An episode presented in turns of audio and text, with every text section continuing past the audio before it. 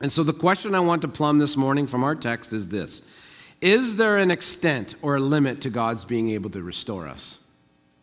Are there things in life that can be so destructive that we can't ever recover from them with God's help? And so today, with a little help from some toys and a whole bunch of mixed metaphors, I want to explore God's ability to restore us. If you have your Bible, please turn to Psalm turn, sorry, to Psalm 46 and we will read from there. From the director of music, aren't these nice? I found these in our drawer. I, I actually, Bill, off, Bill offered me his reading glasses, and I realized how much further I have to go with my eyesight. I, I think those were magnifying glasses that he put on his head, which I guess what they are, anyways. Psalm 46 God is our refuge and strength an ever present help in trouble. Therefore, we will not fear, though the earth give way and the mountains fall into the heart of the sea, though its waters roar and form and foam, and the mountains quake with their surging. There is a river whose streams make glad the city of God, the holy place where the Most High dwells. God is within her. She will not fall. God will help her at break of day. Nations are in uproar, kingdoms fall. He lifts his voice, the earth melts. The Lord Almighty is with us. The God of Jacob is our fortress. Come and see what the Lord has done.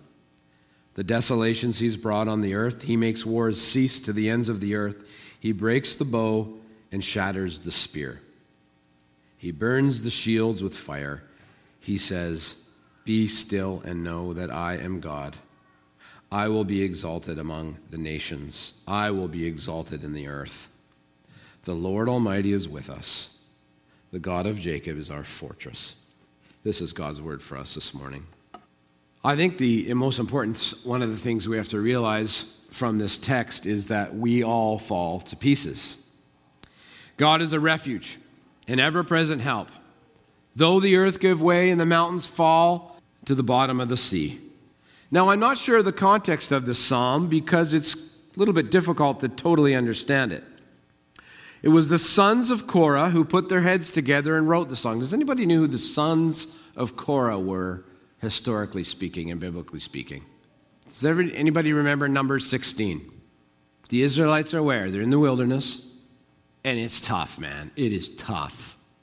And within the, the, the Levitical tribe, because there was a tribe of Levite, Levites who they were the priests, they were the middlemen, there was a little bit of a quarrel. And there was an uprising against Moses' leadership.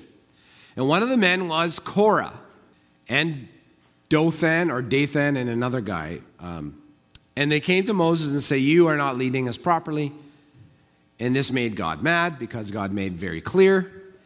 And the earth literally split, and the sons of Korah and many others in the uprising were swallowed into the earth. Now, are the sons of Korah literally these people of the Levitical tribe who are grieving the death of their father? Don't know. A lot of people think that these Psalms actually were written probably more in the post exile of Israel. Whatever the case, something bad happened. And there was a community grieving. It was a big deal. And the sons of Korah are leading in worship. All seem to be affected by this tragedy. All were shaken up. All were broken up. People were falling apart.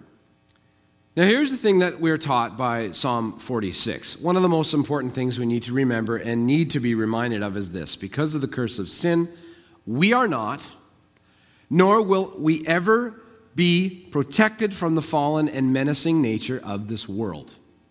The natural world is unraveling. It has been unraveling since sin entered it. The human species, in case you haven't noticed, is unraveling and has been doing so since sin entered the world. And, brothers and sisters, our Christianity is not going to protect us from that. I'm sorry. Now, I have a, a box here of Lego. That's right, Lego. I like Lego, it's a bit of a stress reliever. Sometimes I buy it for myself around Christmas time.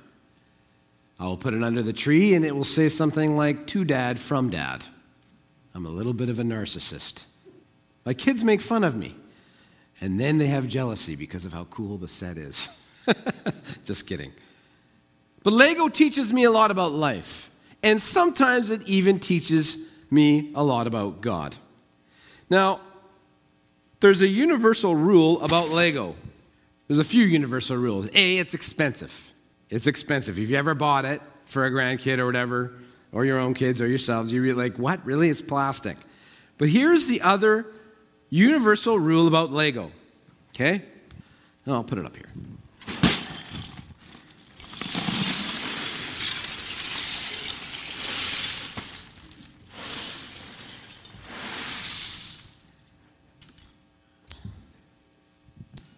It all falls apart. Now, you could be a type of person who glues their Lego together, which is a little, a little bit psycho. But the reality is, Lego falls apart. And if you have kids and you have Lego, you know that. Sometimes you know that in the middle of the night when you're going to the, get a glass of water in the kitchen and you go, ow! It falls apart. The really, really cool sets fall apart. Like the Lego police station that we got for one of our sons for Christmas. Oh, it was so cool when it was together. Dad, this one's never falling apart. And about a few minutes later, all you see is poor little policemen with heads falling off, strewn along the carpet. One of my favorite sets now that is in ruins was the electric commuter train that I bought for myself, for my kids. It was remote control. It could speed up and slow down. And now, all we have is the box. I see that my kids enjoy this. Okay, shh. We don't talk about Mega Bloks. It's the same with this life. Sooner or later, we all fall apart. The earth around us will open up. The mountains will fall into the heart of the sea. In this life, Jesus said, you're going to have trouble. Consider it pure joy, my brothers, when you face trials of many kinds. Maybe it's a health condition that blindsided us, or a friend that betrayed us, or the love of our life that ended things, or the car accident that maimed, or the business that tanked, or those memories of abuse that seemed to grip on us tighter, or the family that split no matter how neat and tidy our lives become, at some point we're going to fall apart. Amen. The end. Great sermon. No, that's the beginning. The second thing we realize from this text and the testament of the Bible is that because we have God with us, we need not struggle alone. The Lord Almighty is with us. The God of Jacob is our fortress. You know, one of the things the Psalms teach us, and if you aren't in the Psalms, I'm sorry, but you do not know how to pray. If you are not a student of the Psalms, you do not know how to pray. The Psalms teach us how to pray. They teach us how to grapple with God and grapple with life. Have you ever noticed how janky the Psalms can be? They don't read like a Hallmark card. They sometimes seem rough and coarse, sometimes even disjointed like life. Sometimes they even seem irreverent in their honesty and boldness. But overall, they emphasize, above all, that God is in the mix somewhere. He's with us. God is in it. We don't always know how. We don't always know why God allows these hard things, but He's in it. So, in other words, these blind sides and muggings of life, they don't need to be faced in isolation. You don't need to struggle alone. Notice the usness of this text. The Lord is with us. The God of Jacob is our fortress. You don't have to struggle alone. In the midst of all the pieces, God is there. You know, sometimes your brokenness and your unraveling is a result of your stupid decision, and God's with you. Sometimes it's a sin that you've done, and God's with you. Sometimes it's someone else that blindsided and mugged you. But God's with you. And sometimes it's just the result of a broken world. See, this is such an important thing to highlight because our nature and even our cultural trend is to go it alone. T shirts that say, You've got this. Beast mode. I got this, man. I got this struggle. So, this, this past week, Jill and I were talking to a neighbor, uh, and he's a firefighter. And he works in a city much closer to Vancouver. And he says, You know, we used to never get these calls. Well, one of the more common calls we get now is not fires or car accidents, but overdose deaths of people just like you and I who use hard drugs to deal with silent struggles they haven't let any other people in. He says sometimes we go into a house and the wife will be sitting there sobbing, saying, I had no idea. What is it about us that we think we have to fight this stuff alone? That we have to try to pick up all these pieces alone, that we have to put ourselves together. God, says the psalmist, is an ever present help in trouble. All present, all with us, all the time. Makes me think of a guy named Jerry. Not this Jerry, but er-, another Jerry. Jeremiah, prophet. You ever read Jeremiah? Have you ever tried to get through it? Sometimes I think I have a hard life. And then I read Jeremiah. He was a prophet. Now, you think, a lot of people think prophets, oh, prophet would be cool. You just predict the future. Hey, next week you're going to fall off your bike. No, that's not what prophets did. They didn't predict the future, they called people to their past. And all the while, when Jeremiah is at his job, everybody is forgetting God. And they're becoming like everybody else in the culture around them. They're picking up the idols again, they're committing injustice, immorality, ungodly alliances, the whole bit. And all the while, if you're a fisherman and you like fishing analogies, Jeremiah is the only fish swimming upstream. And he's saying, turn back, turn back. Sounds like a parrot, maybe, a parrot fish. And no one's turning back. And he's swimming upstream. And all he gets in return is mocking, laughing, and a visit to the king's pit or cistern. It's where they put prisoners. It'd fill up with scorpions and snakes. But he's doing the right thing. Don't matter. He's falling apart. So we read this in Jeremiah 17. Listen how they talk about me. So, where's this word of God? We'd like to see something happen. But it wasn't my idea to call for doomsday. I never wanted trouble. And this is the verse previous. You know what? You know what I've said? It's all out on the open before you, God. Pick up the pieces, put me back together again. You are my praise. You see, here's what the sons of Korah Here's what Jeremiah, here's what the Bible testifies to you don't have to go it alone. Stop going it alone. God's with you. Open up to Him. This is absolutely the first step to redemption, maybe even the second, other than knowing this stuff's going to happen, is God's with you. He's a refuge. Which leads us to the last point, and I think the funnest one. We have a God who can put us back together again. Be still and know that I am God. Refuge, stronghold, fortress. These are some of the most prominent and powerful image, images in all of the Bible. Maybe not for us because we don't have strongholds here. But so much of ancient life was chaos. Nations rose up against nation, tribes fought tribes. Where's my wheelbarrow? Oh, the Somethingites took my wheel, and they took all the. Oh, oh no! Here the Moabites again. They got all the spears. Here we go, honey. Got, uh, honey, I got to go and fight. Think about this. Half of their lives were lived in the dark. Half of their lives were lived in the dark. And a lot of things that happen in the dark aren't good. They were always being exposed to the harsh elements of creation. There was no, uh, this is the Jerusalem Weather Channel. Uh, tomorrow we have a deluge in the Galilean wilderness. They didn't have that. It was all unpredictable. Life was unpredictable. And man, could that get you weary? There's a time, you can read this in 2 Samuel 5. David is being chased by Saul. David is being promised the kinghood, kingship. But all the while he's being chased by Saul. David knows where to go. And it says in 2 Samuel 5, he lived in the stronghold. See, the stronghold is where, bedraggled and exhausted, you could rest. You could be restored. You get your energy back. Fortresses were impenetrable and so big you could get lost in them. There's always lots of water. In fact, there's a, uh, there's a fortress outside. If you ever get into the promised land of Israel, you'll go to a place called Masada. It's this big fortress that was used through centuries, big cisterns full of water. You had water, you had food, soldiers guarded the gates. It was a place to be restored.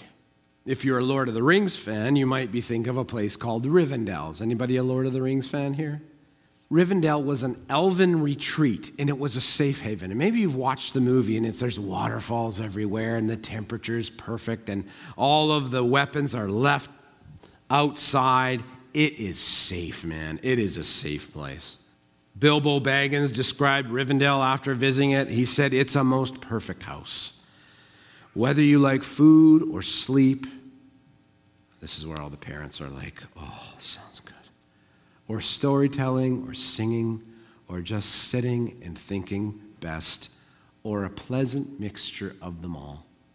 This is the essence of refuge. This is the picture hearkened by the sons of Korah as the community that they led in worship had fallen to pieces. And it is the picture of God. It's the picture of the God who can put us back together. The God alone who, no matter how fragmented or fractured, can give us rest and peace, refuge and renewal. He is the God who can put us back together again. Kind of like me and Lego. Grant's getting weird, Pastor G. Getting weird. Well, listen. Now my wife, I think, thinks I'm a little bit of a loser for liking Lego. but I find that God speaks to me through it. And I want to show you how. See, my mom works at a thrift store, like many of your moms. And sometimes I'll say to her, hey, mom, keep an eye out for some really cool Lego. Because, you know, sometimes some deplorable people who no longer love their Lego send it there. And so I want to work some redemption into the life of these little Legos. And I'll say, hey, if you see a bag of Lego, get it. We'll see if we can put it back together. So my mom says, no problem. She's pretty good at that. Now, and that brings me to this set here. This is set number 4779. This came into my home in a big giant plastic bag. It is, it is not something I recognized when it was in the bag, and so I went and I thought, I looked at all the pieces and I thought, well, this kind of looks probably like it's from a boat. So I went online and I was like, Lego boat. And sure enough, I found the color scheme and all that kind of stuff. And um, I found the instructions online and I started putting it together. And wouldn't you know it, almost all the pieces were there. I mean, it's cool. Look at I'm going to geek out for a second. Look at that. Doors open, cars drive up, beep, beep. And you know, when you're home all alone or with other people, you make all the sound effects. And then the back opens, the cars get out. There's the bridge up here. That's right. I redeemed it. This is number 60046. Can you believe someone threw this away? You can buy this on Amazon for $300 now, but I will give it to you for 275. you can open up the back. The doors open. This is the survey. This too was in a heap. And some of the pieces were missing, but guess what? I have pieces. In fact, one of my kids took the prop off and stabbed his sister with it during the church service. Don't worry, he's in trouble for it later. It's in here. I have enough pieces that I can restore it. Look at there ain't no Lego I can't put back together. What's the point? What is this weird minister talking about? There ain't nothing God can't put together in your life. Now, hear this. I'm not saying God's going to fix your family. Now, I'm not going to say He's going to make your business turn around. I'm not going to say that everything's just going to go awesome for you. What I'm saying is we have a God who can put us back together. Amen? That's what we believe. This is the hope that we have. This is the image of refuge. We can go hide in God and He can put us back together. What does Paul say in 2 Corinthians 6:14? Though outwardly we're wasting away, inwardly we are being renewed day by day, not by chance, not because we do the certain thing, because the living Lord is amongst us and with us. And you know why? It's because what we celebrated earlier. Because we have one who unraveled on the cross. He even said, he, he, he, it broke him. It broke Christ. It broke Jesus in a way we will never know, for all the sin of the world was on him. But then we realize and understand that by God's power, Christ broke the power of all that. It couldn't hold him. It says in John 21 5, the promise of Christ is this I have come to make all things new. And so, for those of us here who feel like we're unraveling, or we're totally unraveled, or your kids are like, Dad, you're like unraveled, which my kids have never said, we have a God who is a refuge, a fortress, a stronghold. At the end of the psalm, the sons of Korah, the sons of Korah, exhort us to go and spend time with him. They say, Be still and know that God is God. Do you know that? When's the last time you've been silent before Him? When's the last time you have just allowed Him to just give His presence to you? He is the God who can restore anything. Let's pray. God, we thank you for who you are. And we thank you, God, for going the distance for us, for being broken for us. And we also thank you, Lord, that the powers of this world, though they buffet, though they slam us around, God, they cannot take us. You have us. And so we ask, God, that you will restore us. For those especially, Lord, who are uh, um, struggling silently, like no one knows no one knows the thoughts, no one knows the pain. Oh Lord, give them the courage to struggle with others and struggle with you. In your name, amen.